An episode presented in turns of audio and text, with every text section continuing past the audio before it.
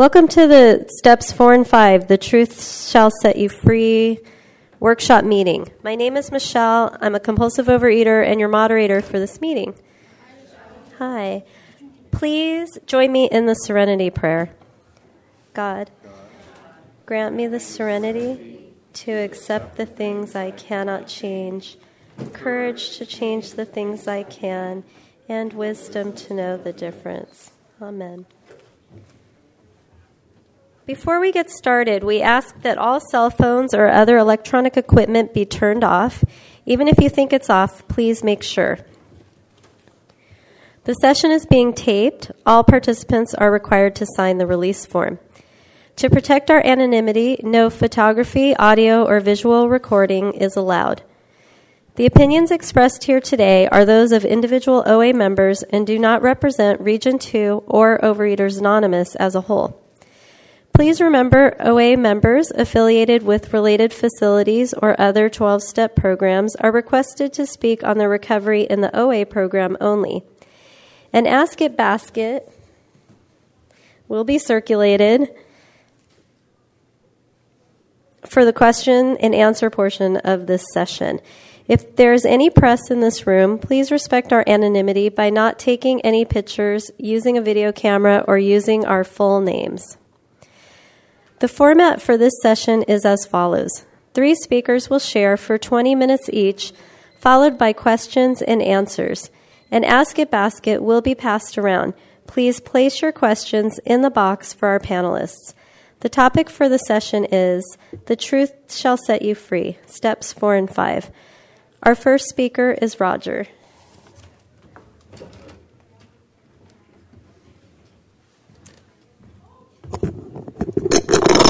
My name is Roger, very compulsive overeater. When my sponsor told me to work on step four and five, uh, I had to kind of figure out what to do because it sounded kind of scary. So I looked it over carefully. Step four, as you know, says we made a searching and fearless moral inventory of ourselves. My first reaction is inventory, that's like a lot of work. Wow, I don't know if I can handle this. And what's this searching thing? Well, let's see, searching. Okay, if I'm not searching, that means I'm being really superficial. I'm not really getting into it. I'm not digging deep. Um, fearless. Okay, let's see. If I'm fearless, that means I can't deny what's really going on. I can't deny my issues. I got to face them. So it came down to I had to make a list of issues that were real issues, that were serious issues, not just superficial ones, even the ones that I had an emotional attachment to or that I was embarrassed about. And I had to accept that if I don't make a list of those issues, I'm not going to know what to work on. How am I going to know how to do this, the steps if I don't have a specific list of issues? So, I looked at step five. We admit it to God, to ourselves, and to another human being the exact nature of our wrongs. Whoa, admit to who? Okay, I can I can admit to myself. Okay, I got that. Okay, I can admit to God. But there is no way I'm going to admit my stuff to another human being. I mean, some of it's embarrassing. I mean, you know, I don't know if I want to tell anybody that. Uh, they might think I'm weird or something. Do they really need to know? I mean, come on. Yeah, and I started thinking, well, I do regularly fill shopping carts with uh, candy, half price candy after Easter and Halloween, you know, all the rest of the candy holidays. And yeah, okay, I eat whole pies at a time, but they're fruit, right? They're good for you. And uh, and I eat a whole box of donuts when my boss yells at me. Doesn't everybody? I kind of had to admit, yeah, I guess I do have some serious issues. I better deal with them. So I got my head around this simple concept. Okay, I knew if I wanted to deal with the issues, I had to write down specific issues, not generic issues like I have a problem. You know, that's not going to do it. I need to be very specific. Um, and most scary of all, tell somebody about them. Okay, so I got that idea. That's the core of what I'm doing. Um, and I figure, all right, well, let's see. My sponsor, okay, I can relate to him. I can relate to him better than anyone else. He had what I wanted, so he understands my compulsive eating. Okay, I'll, I'll tell him when I do. But I ran into some problems when I was making the list. Okay, biggest one procrastination. I don't know about you guys, but I can score an A in procrastination. It's hard to build momentum, especially if you don't want to do it. It's like pushing a car, you know, getting it going. Ever try that? Get a hernia getting that thing going. And the whole idea was uncomfortable for me anyway. I had real incentive to not want to do it. Putting it off forever seemed like a great idea, sort of. And, um, and I hadn't done anything yet. No momentum. I didn't want to do it. Hmm, this baby's going nowhere. So, oh, and, and this one was tough for me too. Just talking about it, okay? And uh, just saying, yeah, I'm going to do it soon, sponsor. I'm going to do it. It doesn't do it. The more I talk about it, the less I'm doing. I had to really do it. But it just seemed like such a massive thing. I don't know if you guys have you know, come up to four and you're like, I don't know if I can do this. So these are some ideas I use to overcome procrastinations. All right. I had to admit that saying I was working on a step for months meant I probably wasn't really working on the step. Okay, that was hard to admit. Um, I just kept telling myself, I'll get around to it. And besides, I'm doing such a great job on these other tools. I'm going to meetings. Yeah, I'm progressing. But the problem is that the other tools are wonderful, but they don't have the same deep dive as steps four and five, and the rest of them do, into my emotional and spiritual side. A lot of them concentrate more on the physical. So I really needed to do the steps. It wasn't an optional thing for me. Um, and whenever I know I need to do something, I'm really good at arguing myself out of it. I can convince myself of anything. And the longer I try and convince myself of anything, the greater the chance is I'll convince myself to do the wrong thing.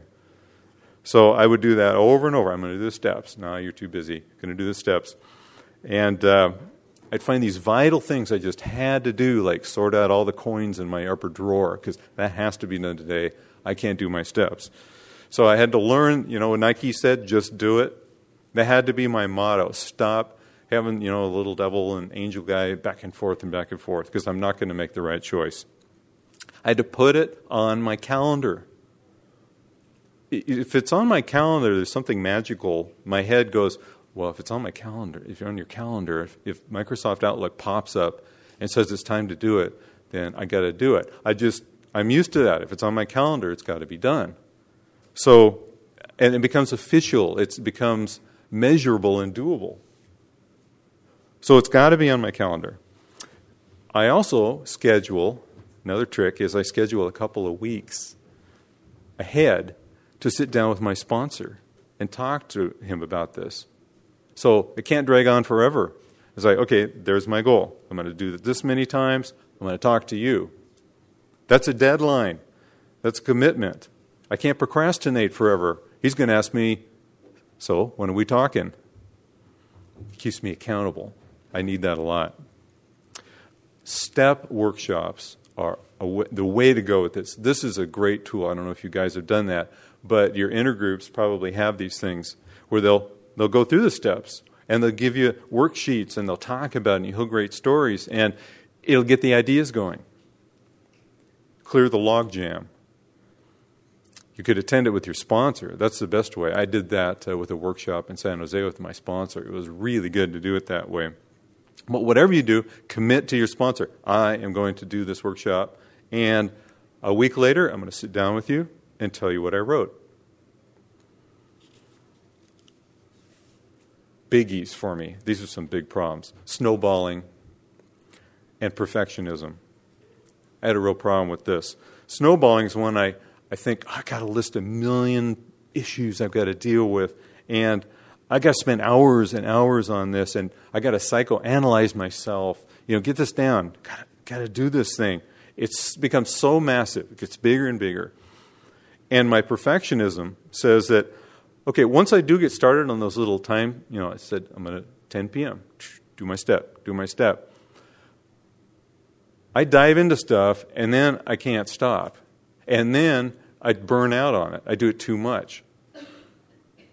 That's, that's too much. I, I don't want to kill my momentum.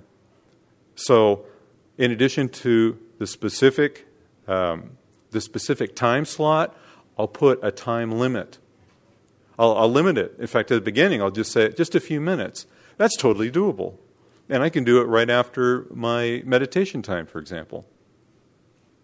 Make it quick, doable, move on. And my brain says, oh, yeah, okay, I can do that. That's not unmanageable. I don't try and list every issue I have. You know, when I clean my house, I don't get every little corner and every speck of dust. If I spent 10 hours a week cleaning my house, that would be a little obsessive. And if I sit down and I try and do step four for 12 hours, I mean, that's just too much. That is totally obsessive.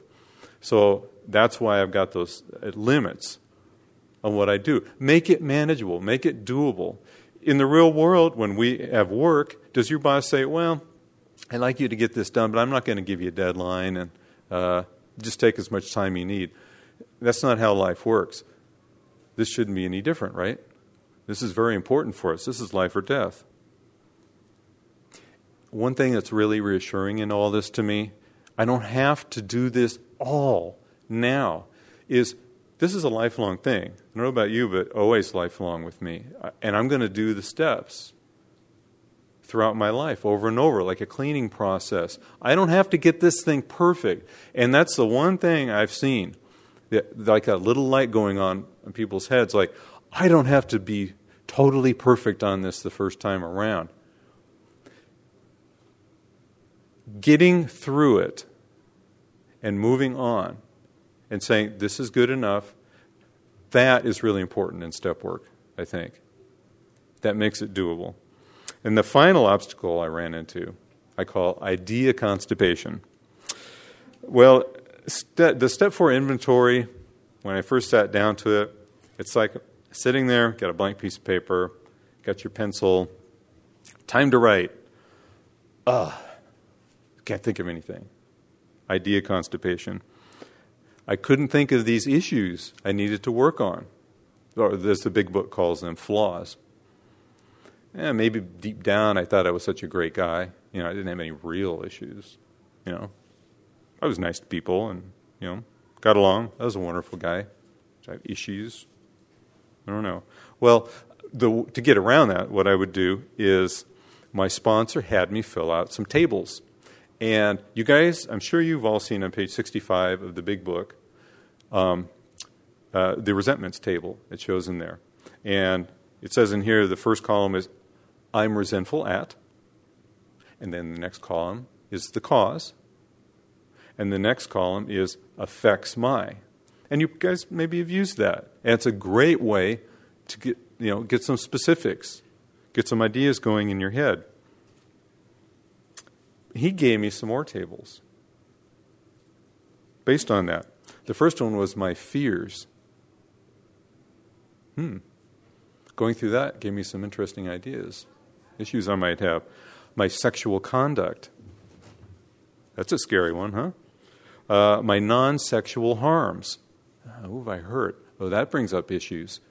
So, those additional tables, formatted the same way, are another way to get ideas for your step four.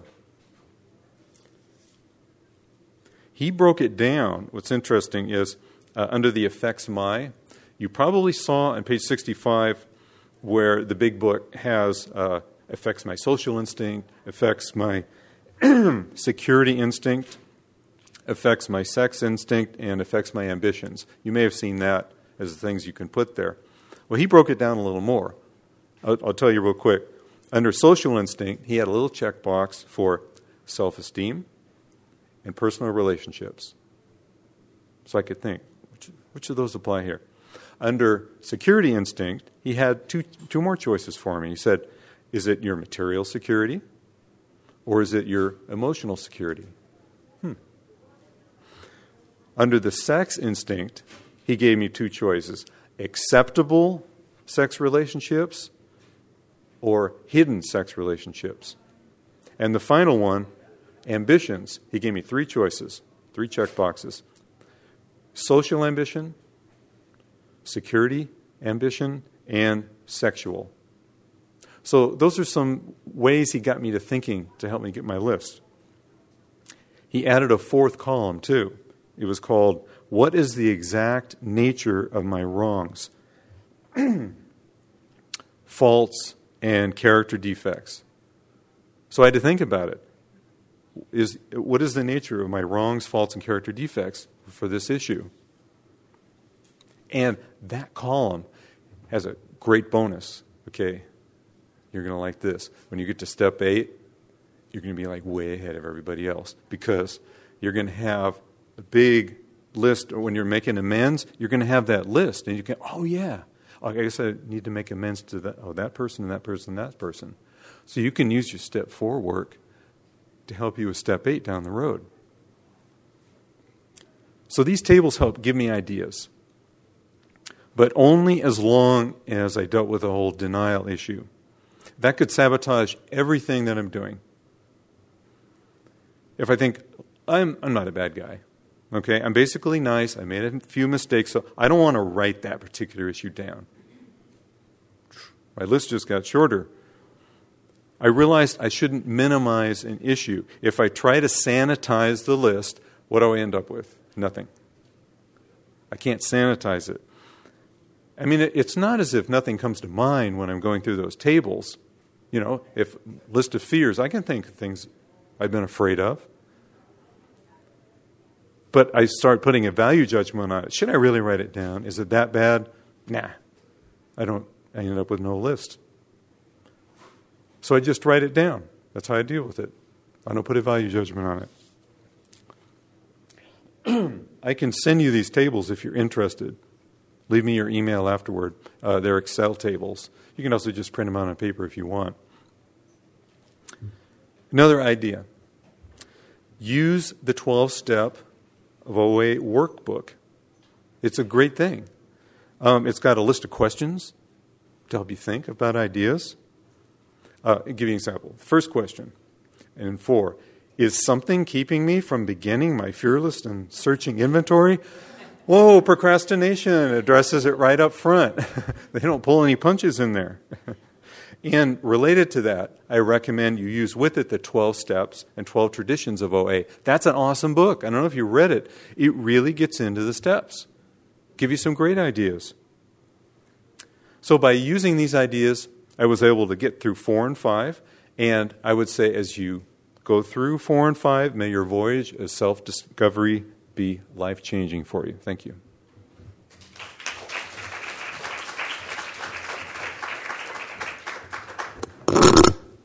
Thank you, Roger. Our next speaker is Ilana.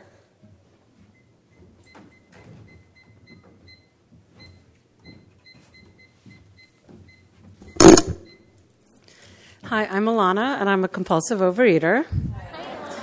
And um, I love the topic of steps four and five.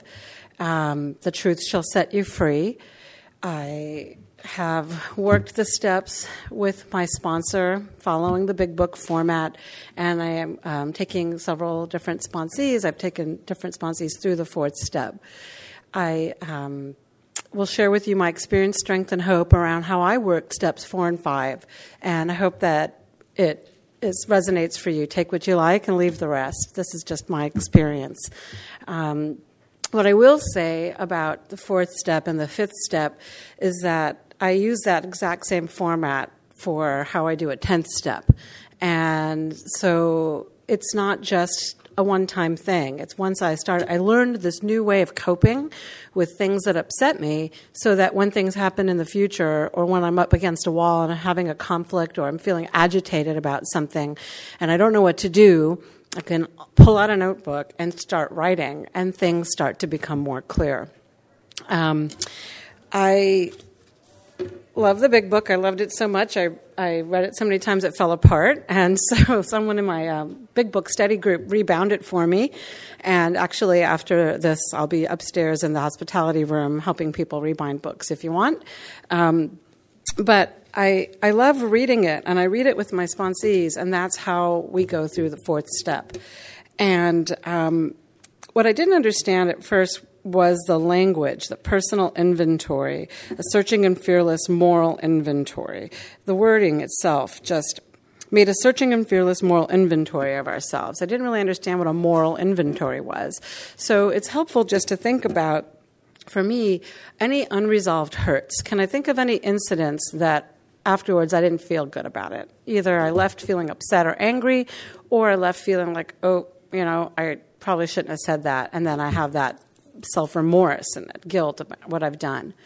So my sponsor helped me think about it in terms of the inventory part being writing my history up until this point in my life. And I came into program about six months before my 40th birthday, and I took the third step right around the time of my 40th birthday, uh, which was. Um, I took my, my birthday is October, and I took the third step in September, and I started on my fourth step.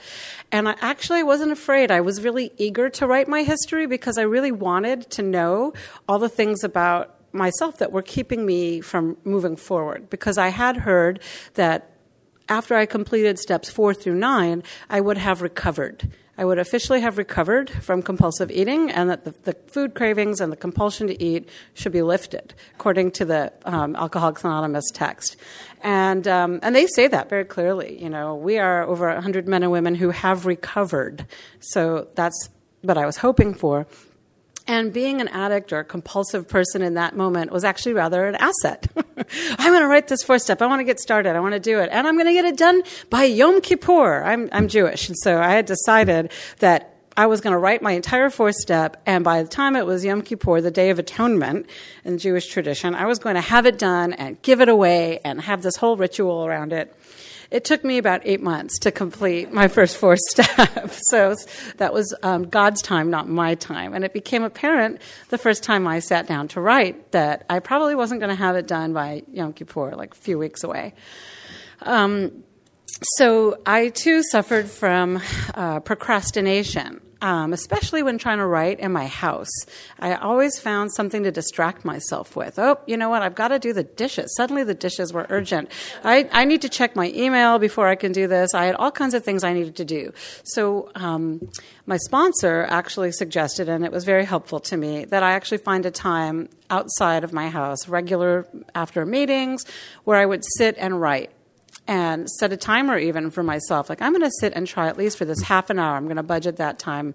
And I have actually found a fellow in program who was working on his fourth step. So we decided to be fourth step buddies, and we would go sit in a cafe or in the basement cafeteria of the hospital after a meeting, and we would write. Um, and my sponsor had me say a prayer before I would get started because it was really hard when I got started to think about all those unpleasant memories, times when people had caused me harm, unresolved hurts, things that I never thought I could forgive people for, things that I had done that I was not really proud of, things that I didn't even want to remember. And I just remember writing out the first two columns. I used the big book format what I'm resent, what the resentment is or what the harm was, people, places, institutions, something that caused me to be upset, what was the specific incident? That was column two. And she had me write those first two columns all the way through before I did three, four, and we added a fifth.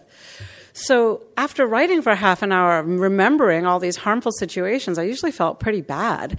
And so, of course, the next time around, I wasn't really super excited to sit down for half an hour and start writing all this. So uh, the prayer it is in the big book, but it's essentially, you know, God, remove whatever is blocking me, or higher power, remove whatever is blocking me from doing this writing. Help me see what you would have me see. Help me write what you would have me write. Thy will, not mine, be done. And it was just a simple, like, help me. That's the prayer in a nutshell. Help me start to write about this.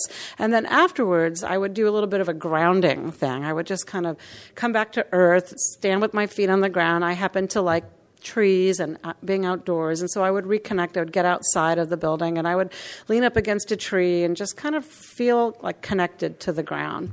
And it was, I felt like I was just clearing all of this negative emotions I had just had. Um, when I finished writing my first and second columns, I didn't realize, and it wasn't until my fifth step that I realized I had left some things off and I added them on at the end. But um, then the next part was really confusing. How did this affect me? So I am resentful at so and so.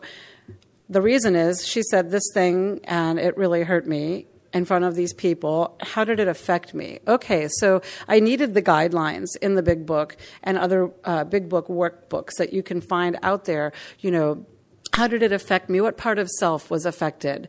Um, and it's always helpful to ask myself and myself, and it's on page 65 in the big book. What part of me was affected? Was it my self-esteem, my security, and we broke that down into emotional or material?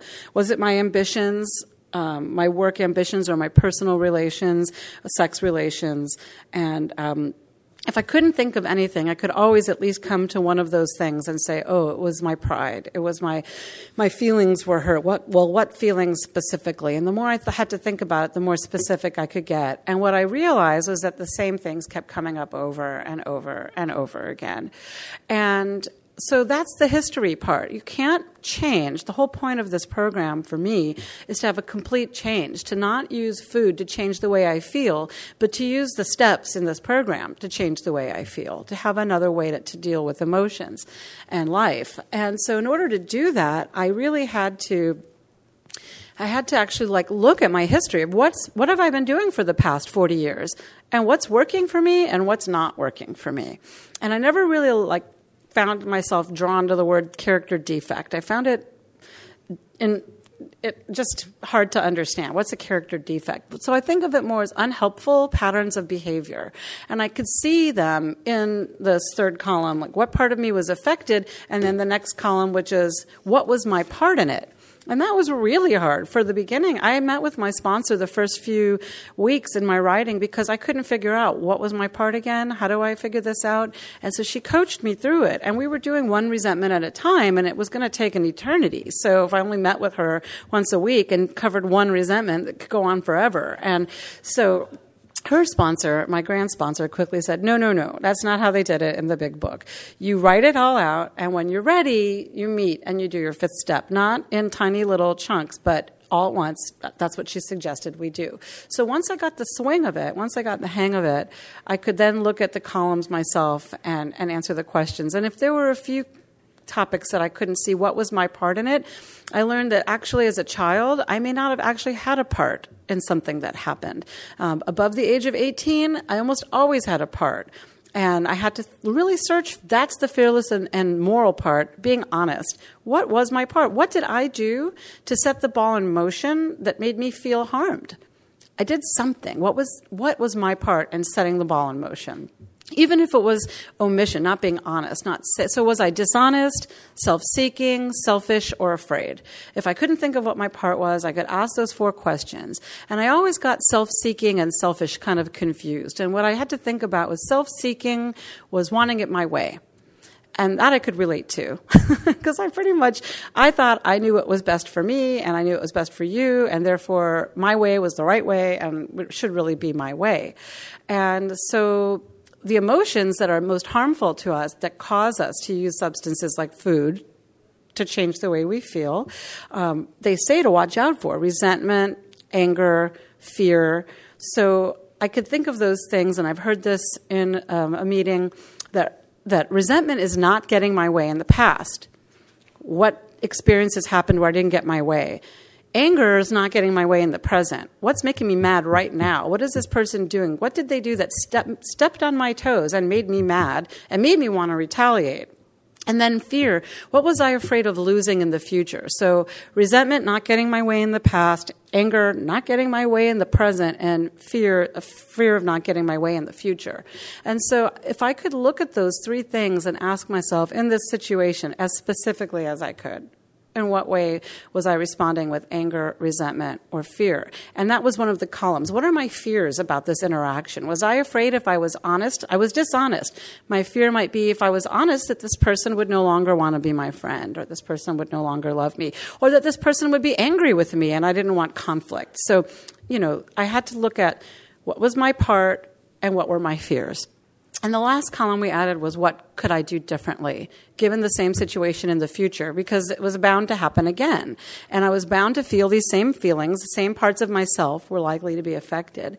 And I was likely to respond the same way. And the whole point of doing this inventory is to learn how not to respond the same way that was unhelpful the first time around. So writing my history gave me a chance to look at how I've coped with my life up to that point and what wasn't really working for me, and then become willing to let that go. So, step five. Um, actually, I'll talk about step five from two perspectives. From the point of view of when I did my fifth step, and now as a sponsor receiving other people's fifth steps. And when I did my fifth step, you know, again, they say things, they have these promises here in the book, you know, like you'll be walking on the broad highway. You'll be one with your creator. I'll tell you, after I did my fifth step, and it took about five and a half hours, you know what I wanted to do? I wanted to go home and eat. and man, was I pissed. like, this is not how it's supposed to be. I am supposed to be walking the broad highway right now, you know, and I was stressed out. So I went home, and my sponsor said, just calm down, read. And they do say in here, you know, um, to where is it? Step five. I had marked it. Um, okay, on page 75. Returning home, we find a place where we can be quiet for an hour because my mind was reeling, you know, with all that history of yuckiness, you know, not to mention all the unpleasant and unhelpful characteristics that I had been living in, you know, just thinking about them all. And actually, some of those characteristics I had thought were helpful. So it was like reconstructing my whole idea about myself, you know, especially around my patterns of codependency. Um, and so carefully review what we have done. Thank God from the bottom of our heart that we know Him better. Take this book down from the shelf and turn to the page that contains the 12 steps. Read the first five steps, read the first five proposals, and ask if we have omitted anything. For we are building an arch through which we shall walk a free man at last. And that's the whole point of steps four through nine to build that arch so that we can be free of resentment, anger, fear, those emotions that they say we need to, to let go of at once so that we don't start wanting to use or eat again. And the question is, how do you do that? Well, this is the format. Um, so in doing the fifth step um, with sponsees, I also have started out with, you know, it's always exciting when we finish the third step. It's like, woohoo, you're now on your fourth step. Congratulations. Go out and buy some notebooks, and I want them to be specific kinds. I don't want them to be little pocket journals. I want them to be 8 by 11, so you can make these columns and have plenty of room to write. And um, and I start with some examples, and we go through how we do the columns, and I, I also write at the top, or have them write those questions when you get stuck what was my part? I don't get it. This person did these mean things to me. What was my part in this?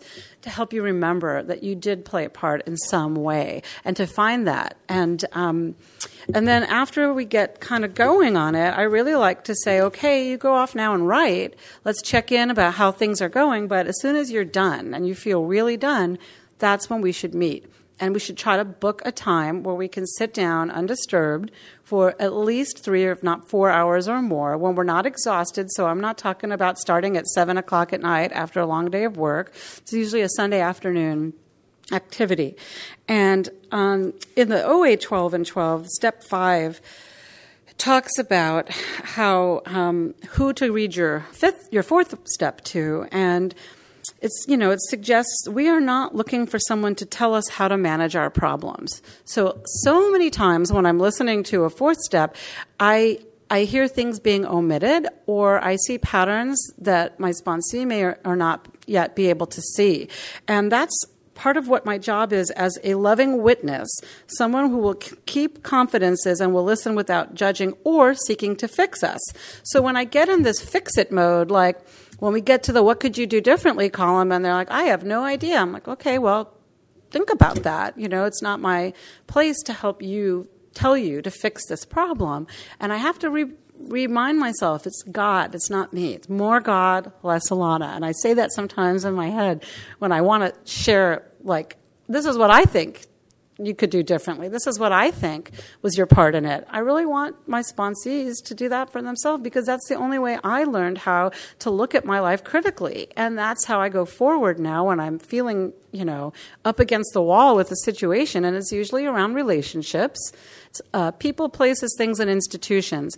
Every once in a while I get mad at an institution, but it's the relationships that really drive me crazy. And the closer the person is and the more important they are to me, the more the, the relationship you know problems really drive really make me upset and bring out my characteristics that aren't helpful um, so i do like to use the four step format when i do a 10th step and what i will say about procrastination is i find it helpful to just start if chronologically works that's great start it chronologically if certain people pop into your mind immediately write about them if you need a whole notebook. And then you can come back to them. Oh, whoops, I forgot about this, that, or the other sexual relationship, or this person, or that person that I worked with. Um, it comes up when you do your fifth step. So sometimes you have to go back and write a little bit more and give that away. And then really moving forward from there, you have a list of characteristics that aren't helpful, character defects, unhelpful patterns of behavior. And from that, you can say, oh my God, I'm doing it again. I can sense when I'm starting to do this again. This person stepped on my toes. This is how I'm feeling. Wow, I remember doing this in the past and that didn't work out so well. So help me, save me from repeating this pattern of behavior. And uh, that kind of brings you into the sixth step. So I'll end there. But um, yeah, if you have questions about how I do the columns, I'll be here after the session. Thanks.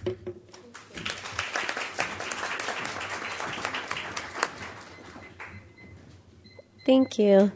Just a reminder to keep passing the basket. I'll be collecting it soon for the questions. Our third speaker is Ellen.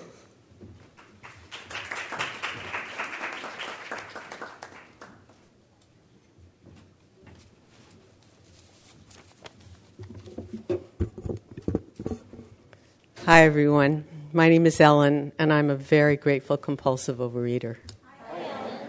Um, just to qualify briefly, um, I came to my first OA meeting in 1969. So I've been in the program many years. Um, I was abstinent and lost about 50 pounds the first year I was in the program, and um, then lost the balance the next couple of years.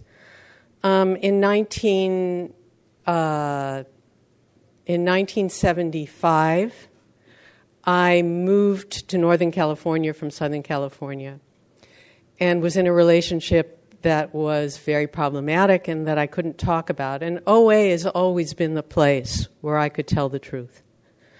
So that I couldn't really talk about this relationship because I was afraid to talk about the relationship. I stayed away from the program for a couple of years. I gained about 25 pounds, but it was a real terrible bottom. And in 1980, um, went to another program to help me with my relationship issue, and the person in that program said, "You got to go back to OA." And so in 1980, I came back to OA, and I've been abstinent ever since. So it's about 34 years now. Um, no, no, no. It's, it's you guys. It's this it's this. So, you know, I want to talk about steps four and five because they saved my life. And they've saved my life more than once, and I don't want to ever find out. That doesn't mean I'm not going to continue to do fourth and fifth steps, but it means I'm, I'm this is it. I'm in OA for the rest of my life. Um, for those of you who know the OA 12 and 12, um, they do have some principles attached to each one of the steps. And with four and five, they are courage and integrity. And um, I'm a big literature person. That's just who I am. So I always read from the literature um, because I think they can say it better than I can. Um, and so when it's talking about courage, in the big book, and I'm a big book person too. I like the original literature a lot. When I came into the program, that was all we had. And we just substituted the word compulsive eating for alcoholic, and boy, it really worked for me. Um, so in the big book on page 64, it says, Though our decision in step three was a vital and crucial step, it could have little permanent effect unless at once followed by a strenuous effort to face and be rid of the things in ourselves which have been blocking us.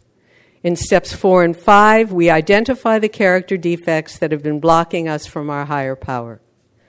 So many people in the program do the one, two, three dance. And I did it for a long time until I started binging again. Um, if it's my experience, and this is all I can share, that without the rest of the steps, nothing ever changes. I just kept going back to the same old behi- behavior and ultimately going back to the food because that's what I knew how to do. The change for me really happens when you work steps four through nine. So I strongly encourage all of you who are dancing on the edge of step four to take the plunge. Um, uh, I think I want to say that the big book really described me to a T, and it says that we're like people who lead a double life, pretending to be someone we're not. Uh, and that's how I lived my life. I wanted to be how you wanted me to be. I wanted to be the way my parents wanted me to be. I wanted to be accepted. And so, whatever that took, I was going to be that way.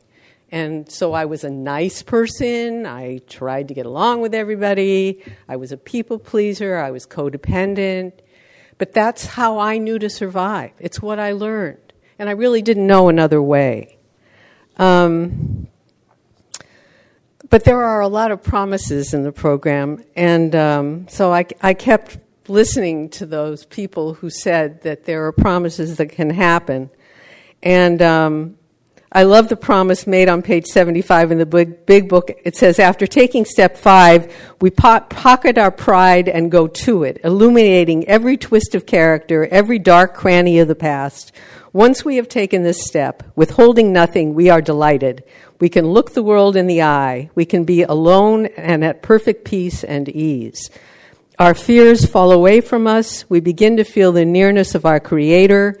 And then it says, the, the feeling that the food problem, they call it the alcohol problem, the food problem has disappeared.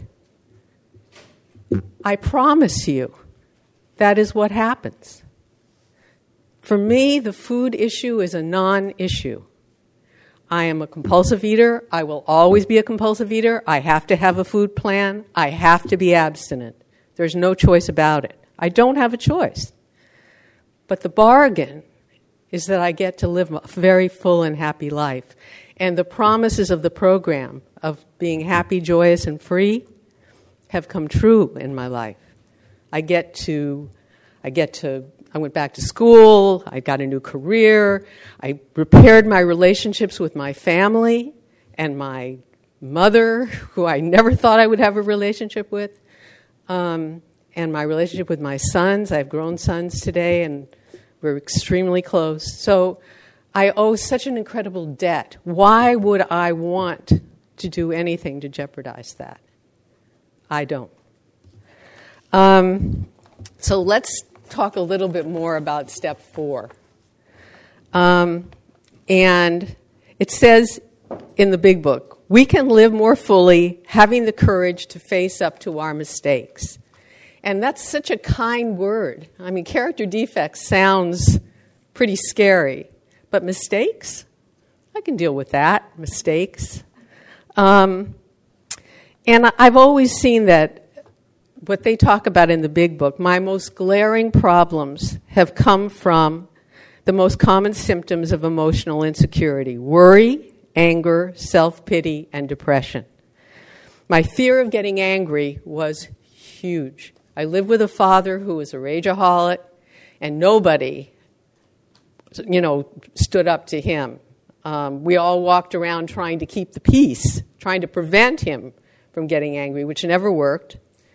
But I was you know, that's how I was raised to keep the peace. So I had a huge fear of my own anger. And I must say that, you know, I, I also got therapy on the outside too. I was encouraged to go into, you know, get some therapy, and it really helped. But ultimately, working the steps of the program has been the way that I've worked through a lot of this stuff. And I, I, you know, I certainly have issues around anger these days, but I have got to acknowledge my feelings. I cannot suppress them anymore. So if I'm angry, I have to talk to someone. And gratefully, we have a program where people will listen to you without judgment, without criticism. And we develop people we trust that we can talk to. What a gift. So I learned to deal with that. Um, so, as I said, there's uh, takes courage, um, and I think one of the key words that has to do with this is surrender, and that word comes up a lot in this program. It's not about working harder. It's not about making ourselves be this good OA person. It is about surrendering. And when I came into the program, I had no concept of a higher power. In fact, I was kind of a prideful agnostic. I wouldn't have said I was an atheist, but I because that would have been like maybe there's a possibility of a higher power. But I definitely was really skeptical and very skeptical about organized religion. Um, so for me, coming to a place of finding spiritual uh, spiritual connection was really really important. Fortunately my development in OA happened during a time when a lot of people in this world, in this life, were doing a spiritual search. And so I did a lot of spiritual searching. I looked at a lot of different faiths and religions and reading and writing. And I found a higher power that I could believe in and trust. Initially, it started out being acting as if, and then it became came to believe because I started to see all the miracles happening, not only in my life, but around me. And I developed a concept of a higher power that, to my surprise, ended up being very similar to the higher power that they describe in the 12 step programs. So that was really nice. Um, and the surrender that happens has to, for me, had to come with some power greater than myself. Some, thank you, some some way in which I knew I could let go and trust. And really, for me, the biggest work was about developing deeper and deeper trust. And the more I did that, and the more I acknowledged on a daily basis how it was working in my life, the more I started to have faith and I could trust and I could surrender and therefore have the courage to write down all of the things that had been going on inside me forever. Because I had issues around trust, it was very difficult for me to, the, to get the idea of trusting another human being to give away my fourth step. But I wasn't, the, my sponsor kept saying to me, You're not at the fifth step yet. You are just at the fourth step. You don't have to think about the fifth step right now. Just get your stuff down, get it out. And um, so my first inventory was real superficial. It was the, I put down the stuff that was the most embarrassing, the most, that I was the most uncomfortable with, or that I was the most ashamed of. And that really helped. I mean, it really did help. I had, hadn't given it away yet. I wasn't at step five, but at least I got it down. Um, and, you know, our, the my fellow speakers have given some wonderful suggestions on ways in which to get your four step done. And there are many formats that work. Um, in, in, I live in Marin, we're using a, a supplemental OA 12 step program that's helping us use the big book material. Um, and we're doing a weekly workshops, as other people have talked about, where we each work through the steps together. That's extremely helpful. But it's got to get done. And it is a personal inventory. So it has to be personal. And really, as other people have said, very specific. Um, And it says in the big book and in the A 12 and 12 but it's from our twisted relations with family, friends, and society at large that many of us have suffered the most. And um, I have to certainly say that that has been true for me. My personal relationships have been the biggest difficulty in my life because I feel like they're the ones where I have to be, I have to reveal the most of myself. I have to tell the truth as much as um, more than in any other place in my life. And it's the hardest for me to do. And I, my biggest fear was what they talked about in the big book an inability to form a true partnership with another human being. I really thought I was one of those people that was incapable of that. So it was very important for me to find out, thank God, through this program, that I do have the ability to have a true relationship with other people, with another person.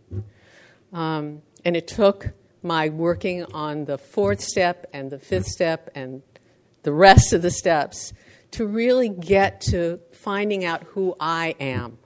I can't be the way anybody else wants me to be. I can only be the best possible Ellen there is. That's it.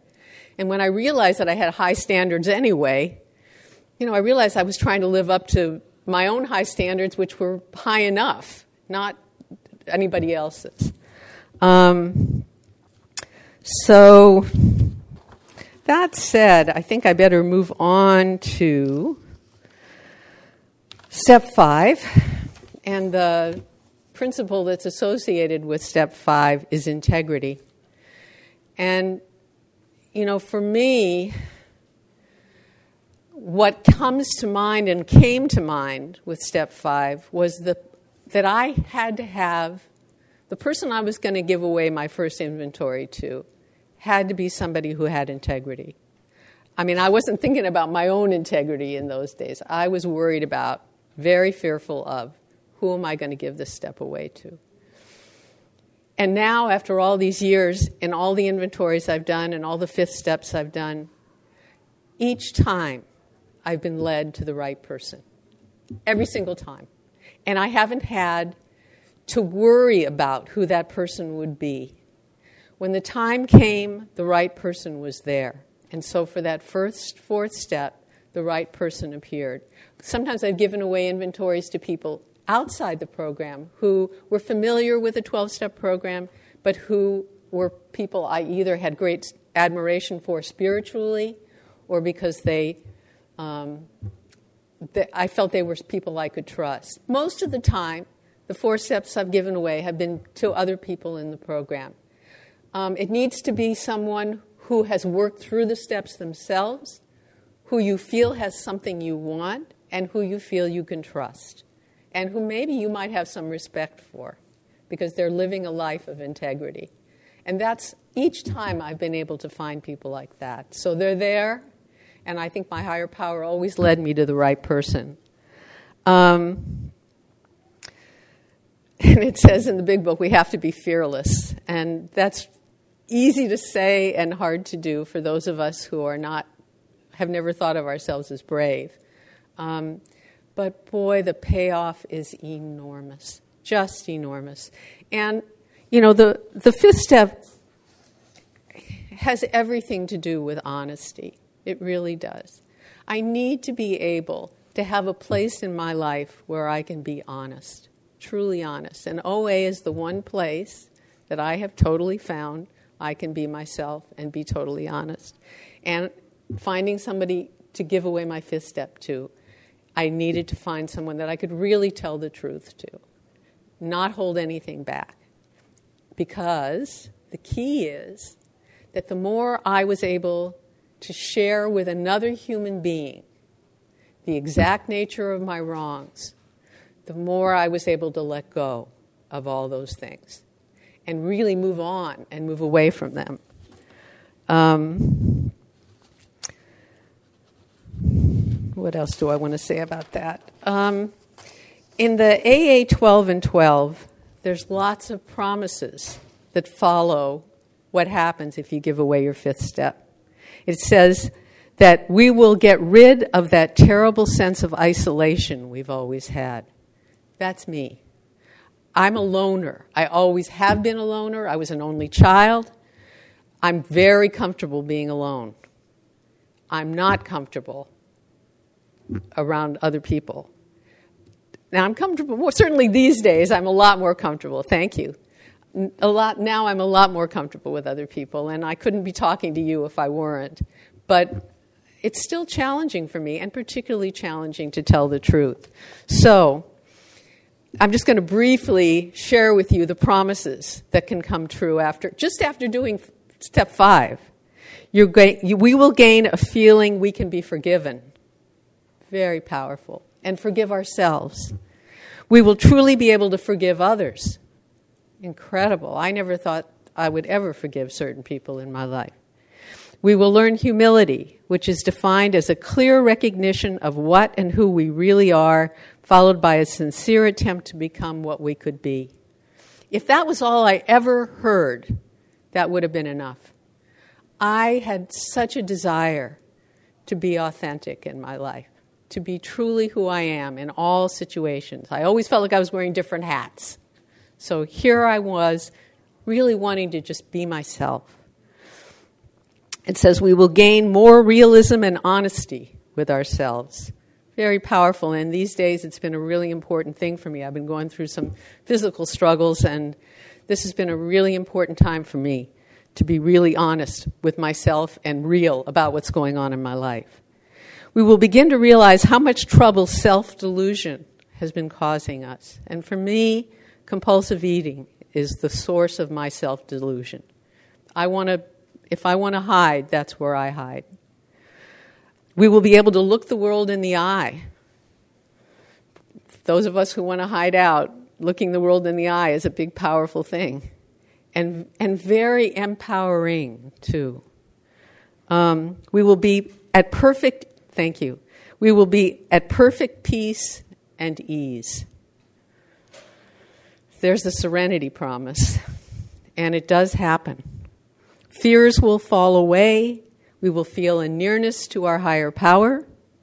And finally, our food problem will disappear. That's what it says. And I can tell you that that has been the case in my life. Um,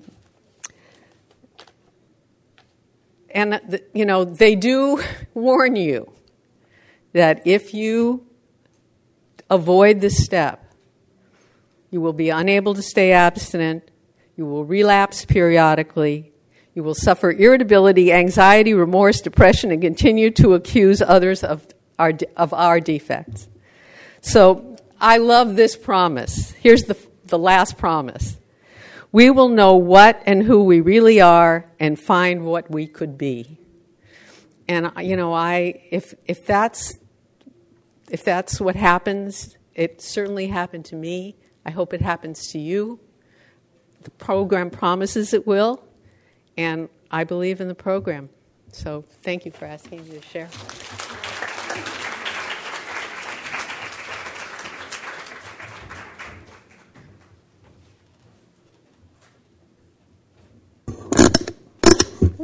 Thank you. I now have questions from the Ask It basket. We have about 30 minutes, so I want to try to get to all of the questions. So, the first question, and I think that any of you that feel qualified to answer, you can just come on up. So, the first question is How do you suggest one get started on step four without a sponsor?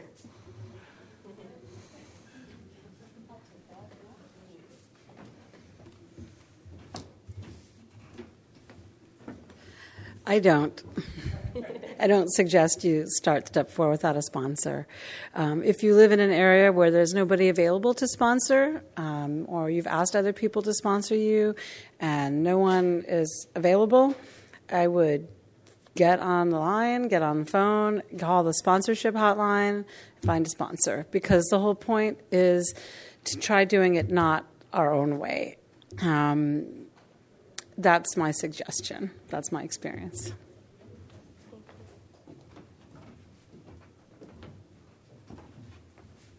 I heartily agree, but I also want to add one thing, and it is that if you do want to plunge in while you're looking for a sponsor, the OA 12 and 12 has wonderful questions that you, if you answered those questions, that would be the beginning of an inventory. Using a work, one of the OA workbooks, there's an inventory, even 12 step inventory workbook you can do.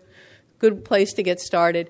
And also, while you're working on your inventory, it's really important to share that at meetings and to share it with other people. Just talking about the fact that you're in the process of writing an inventory because it brings up a lot of emotions.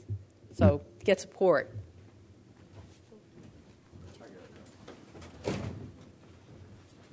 Roger, compulsive reader. Um, trying to uh, do the steps, in fact, trying to do OA without a sponsor is like trying to use your home first aid kit for a life threatening disease. And I, I, I was in OA for eight months and I was a shooting star and I did everything, but I didn't really let step one go from my head to my heart. And so when I moved down to Southern California, I said, I know the secret formula now. I know the diet plan. I know I can do these steps on my own. I went through four years of food hell. And I'll tell you, from someone who tried to do this himself, I need that accountability. If I'm not accountable to someone, then when the hard stuff comes along, I'm going to put it off forever. And I'm not going to really dig into what I need to do. So get a sponsor, go to phone meetings, they're awesome. OA.org, get on those phone meetings, get to know people there are people out there who will sponsor you. Even if they live across the country, you can still make a great friend and be accountable.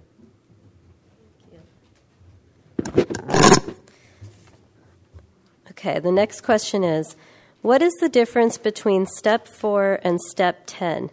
Is it okay to do the fourth step to the best of my ability for today? How to work through perfectionism.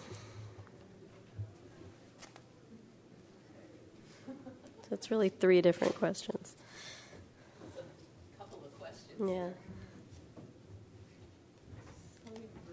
Oh, thank you for leaving the question. Um, yeah, 10 steps, for those of you who didn't attend the earlier workshop where person was, people were talking about step 10.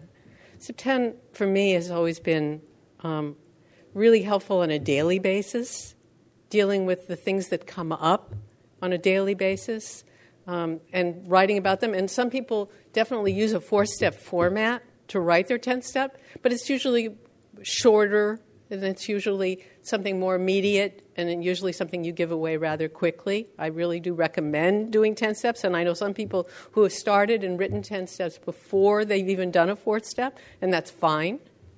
Um, uh, I think we answered the second part of that, but as far as um, dealing with perfectionism, this is why we're writing four steps and fifth, doing fifth steps and working the rest of the steps.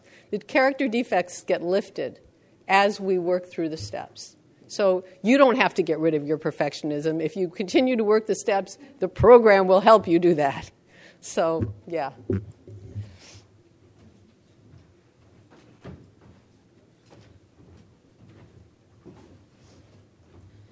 Um, I guess I think of um, the fourth step as uh, the beginning of the tenth step, but the tenth step for me is four through nine, all in one step. And, and I, when I look at the big book and, and it talks about step ten, you know, it says continue to watch out for selfishness, dishonesty, resentment, and fear. These are all the things that I wrote about as individual items in the fourth step. But then it says when these crop up, ask God to remove them at once, discuss them with someone immediately, which is step five, and make amends quickly if you've harmed anyone, which is step eight, and then return your thoughts to someone you can help um, you know, 11, 12, love and tolerance of others is our code. So I use my fourth step as a way to write out an incident, and then I go about completing the 10th step by giving it away, thinking about it. What do I need to do? Making the amends. So it's kind of all encompassing.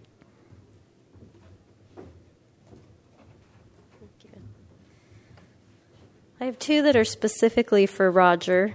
The first well, I'll read, I'll read both of them. The first is Can Roger give his email in order to receive his handouts? And the second is Roger, please repeat the big book column subheadings your sponsor gave you. I welcome emails. I'll be glad to send you those, tab- those tables that uh, my sponsor gave me. My email address is my first initial R, my middle initial B as in boy, my last name Hunnicutt H U double N I C U T T at gmail.com. Just to give you a review of in there, he he broke it down a little bit for me. You, will recognize uh, from page 65 of the big book um, the uh, the affects my values that uh, they welcome you to put there: the social instinct, security instinct, sex instinct, and ambitions. You should all recognize that from the book. But just to repeat the uh, quick check boxes he put: social instinct, two ones, self-esteem, personal relationships so those can affect your social instinct. The security instinct choices were material or emotional. The sex instinct choices were acceptable sex relationships and hidden sex relationships. And finally, the ambitions three choices social, security, and sexual. And then the fourth column he had in there was what is the exact nature of my wrongs, faults, and character defects? So you can see your part in it, or my part in it, I should say.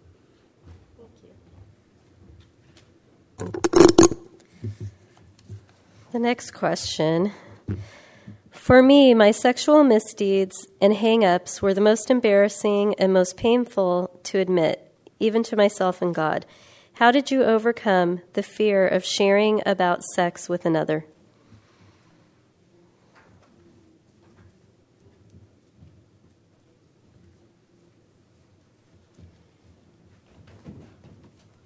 I'll speak for the, for the guys. Um, my boss's, uh, my boss, my sponsor was very, there's a Freudian slip there. Uh, he was open with me, and uh, so I do the same thing with my sponsees. Is when it comes to that point, I can tell they're a little awkward. Is I'll, I'll just share something in my life to show that I'm not the shining ivory, you know, tower guy who's perfect, and break the ice. Right? If you if someone else uh, anything in life wants to share something with you, you can tell they're ashamed, and you reach out and you say, "Well, hey, I can relate," you know I don't know if yours is the same thing, but and you share about yourself, you open up. It works, right? The floodgates open. So I think seeing my sponsor come down to my level and open up to me allows me to do the same thing.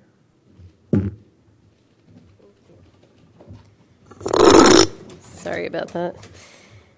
When listing principles and institutions, how do you find your part? Example resentment towards magazines like Maxim or Playboy because they create an ideal woman. When listing principles and institutions, how do you find your part?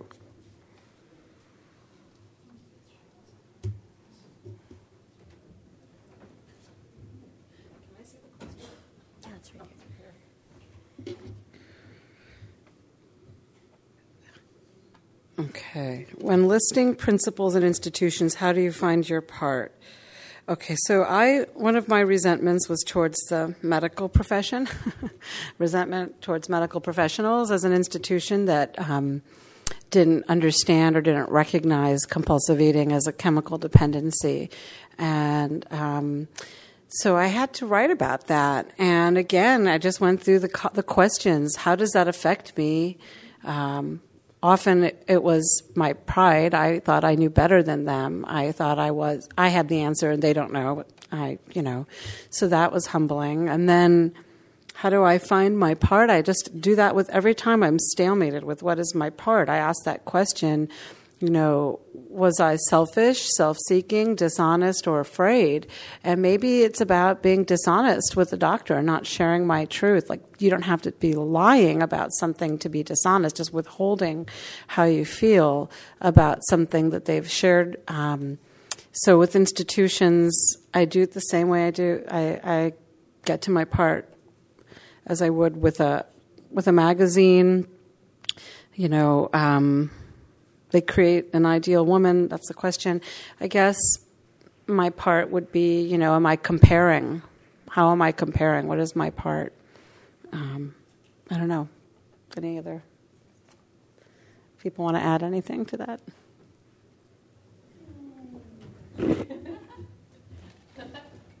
Let me add this to it too, because there's another similar question that reads What about when you don't know your part or how you could have done it differently? Hmm. Well, just in terms of my reaction to the previous question, you know, I think the serenity prayer goes a long way in my looking at what can I change in this world and what what are the things I can't. And so I have to I have to be honest with myself about that. And I think where I have anger and resentment toward institutions that I'm not directly involved in, um, I think the thing I try to do is change my behavior in my own life, um, act as if I would want them to be, and talk about that with the people I respect and um, who I care about, um, sharing my beliefs, and as opposed to, you know, what may be different from someone else's. So, I mean, I think acting in a you know principled way can go a long way toward combating the things we feel frustrated about in the world. Um, in terms of um, what was the part about um, how and what do we do when we don't know what our part is? I mean, I think other people have addressed that a lot. Um, it, it's sometimes hard to know. Sometimes getting feedback from your sponsor can be really helpful, or other people in the program who know you, and being who you trust, sharing the the situation with them and seeing if they can help you see what your part in. If you feel you've had a part in something, um, sometimes we are innocent bystanders, and that can be the truth too. So, but it's important to get honest feedback from others.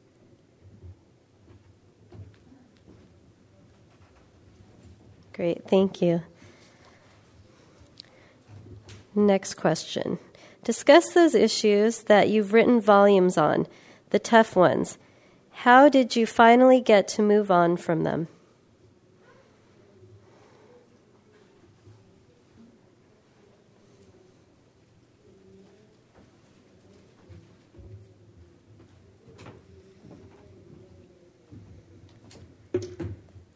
The issues that I've written volumes on, uh, the tough ones, how did I finally get to move on from them?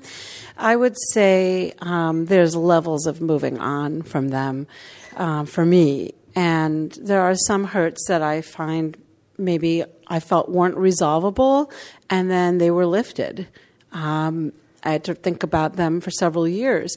And I think part of it is really the finding the humility in that situation. What was my part? Did I play? If I didn't play a part, if I was a child and I was a victim, then I don't know. You know, the moving on, it may just be again over and over again writing about it until I've got it out there on paper. But as an adult, my part recognizing what I could do differently in terms of the opposite, taking the opposite action. So the next time I'm confronted with that same situation, how am I going to do it differently? How am I going to handle it now? Either it's the same person, my family member, or some other person doing the same thing. What's my part? What have I done in the past? Maybe not to do it this time. Maybe just say, you know, I don't want to engage in this situation. And then eventually I move on because there's nothing to continue, there's no harms being created if I'm separating myself out from that harmful situation. Maybe not putting myself in it over and over again.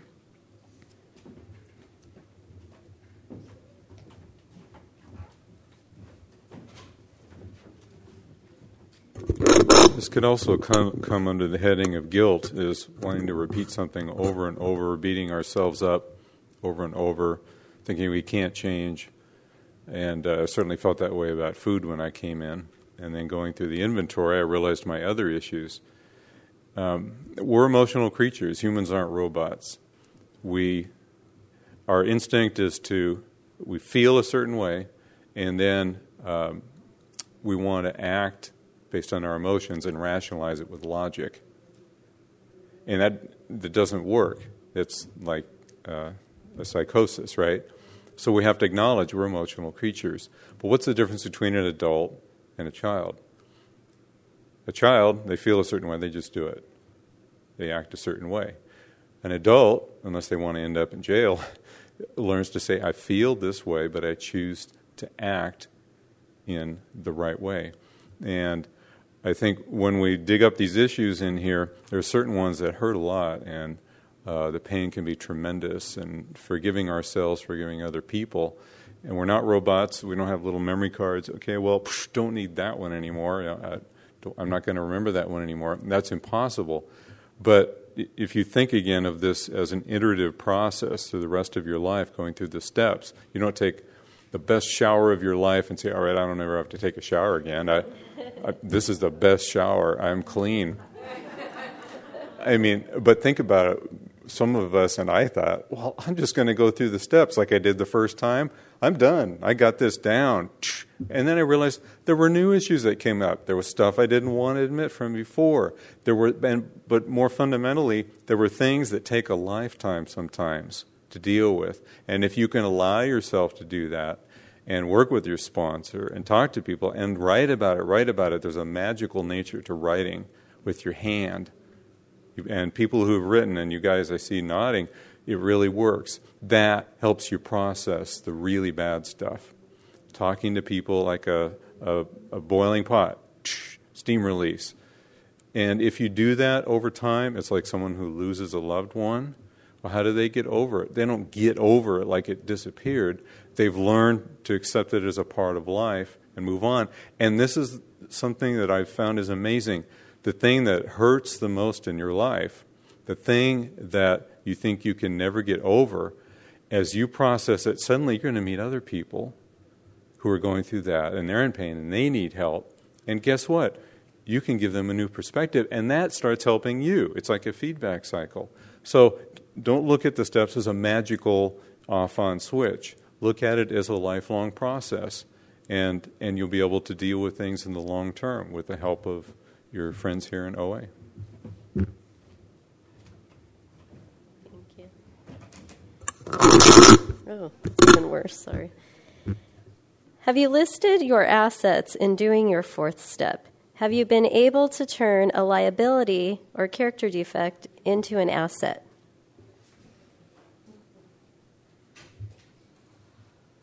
Have you listed your assets in doing your fourth step? Have you been able to turn a liability or character defect into an asset? Um, this may be controversial, and I just speak for myself, but um, I didn't really list my assets when I was working on my inventory, um, and and haven't done that in my subsequent inventories. But the what the question is really saying for me is true is that when I let go of those defects of character, some of the aspects of those defects of character that were beneficial were, didn't go away, they stayed. And so I started to see how those defects of character could be useful to me in my life. Um, it, it's not ever a black and white, as, as everyone has said, it's not a black and white issue, but for me, it was more important for me to deal with the things that were painful that I'd been carrying around for a long time. And when I did that, I started to see the assets I had in a clearer light, and I wasn't weighed down so heavily by the burdens. So I hope that answers some part of that.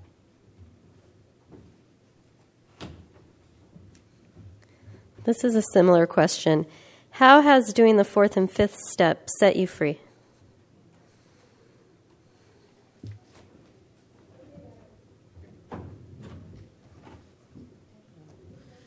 Uh, I'm glad someone asked that question because I realize after I told you um, when I did my fifth step, I actually felt pretty upset and went home and wanted to eat. and that's me being honest.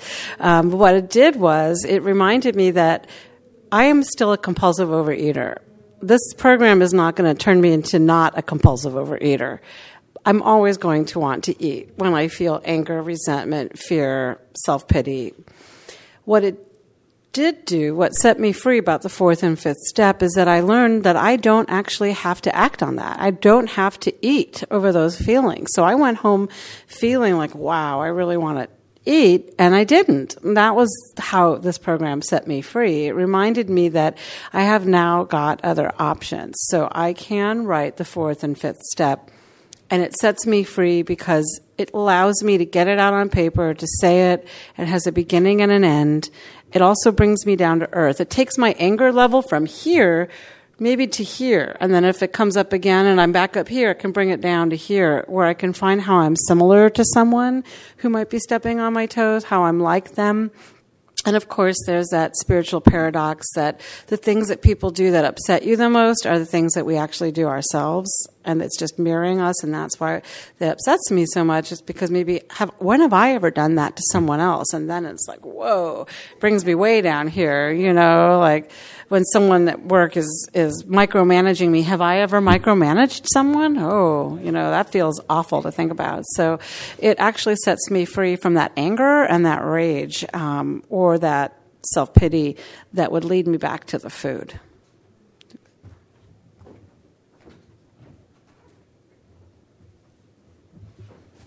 Thank you.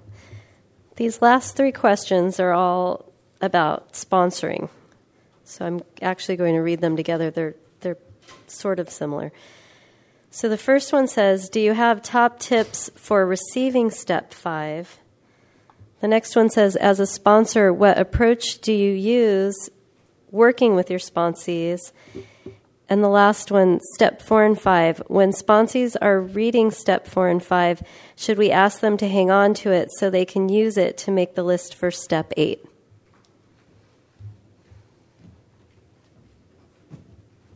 When I first started helping my sponsees, I thought I had to make great speeches and solve all their problems and, you know, just glow. And, and I realized quickly that didn't work.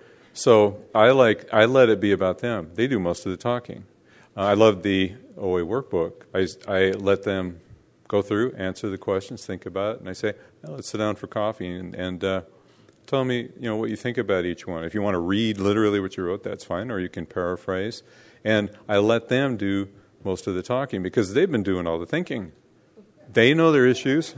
they and you know it's interesting how a lot of us if you if we're seriously you know honest about it, we'll say we know what we need to do, and and we know what we feel. We just may not want to admit it or express it. So when they're writing, they're doing some digging, digging, digging, you know, down in those feelings and issues. And so I'm listening to them. And if they have a question, sure, I'll talk to them, and maybe I'll ask a few more things. But I let it be about them. I let them do most of the talking, and uh, and these you feel pretty good about that at the end. They don't feel like I've given them a lecture. They feel like they've been able to get something, uh, a weight off their chest.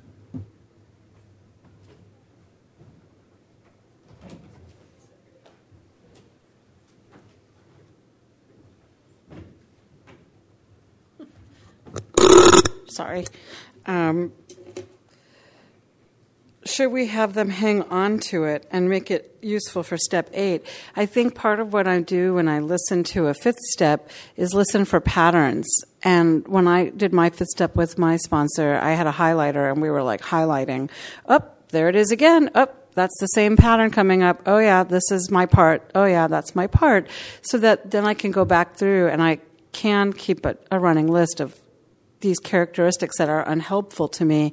And the other reason I recommend keeping it, and I still have mine, I haven't burned it or thrown it into the ocean like I had these visions of doing originally, so that I can look back on it and see where I've come, see how far I've come, and also to use it as a, a guideline for sharing with new sponsees coming in. You can pull it out and pull it out and go through an example uh, just to kind of help get them started. Um, but listening for patterns, letting them do the talking, that's kind of how I was raised to do the fifth step.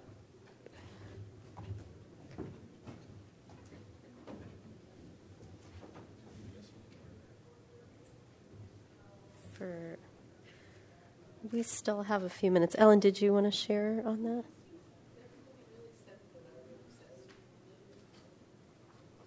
Okay, great.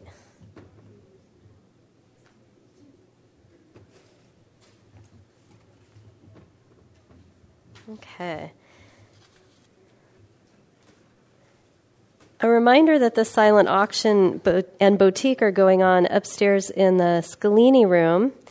So there's some great stuff. I went there this morning. There's some really great stuff in that room. So please visit the room. It's on the, uh, what is the name? The atrium level. And it's now time to close this session. Let's thank our speakers and all who have done service for this session. Let's please stand and join hands as we close with the third step prayer.